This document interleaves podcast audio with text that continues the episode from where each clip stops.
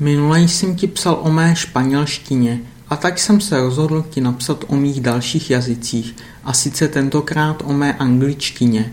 Považuji angličtinu za svůj druhý jazyk, protože se dobře cítím, když anglicky mluvím.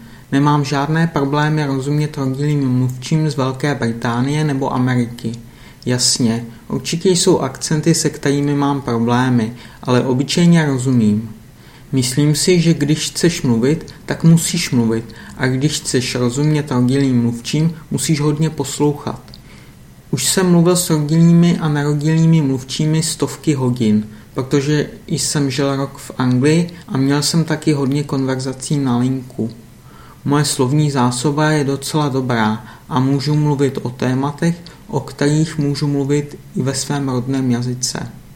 Jasně, dokonce i v češtině jsou témata, o kterých nevím, co říct. Takže je jasné, že o těchto tématech nemůžu mluvit ani v cizích jazycích. Jsem rád, že mluvím anglicky a budu se na angličtinu dále soustředit, protože je to nekonečný proces. Je vždy co zlepšovat.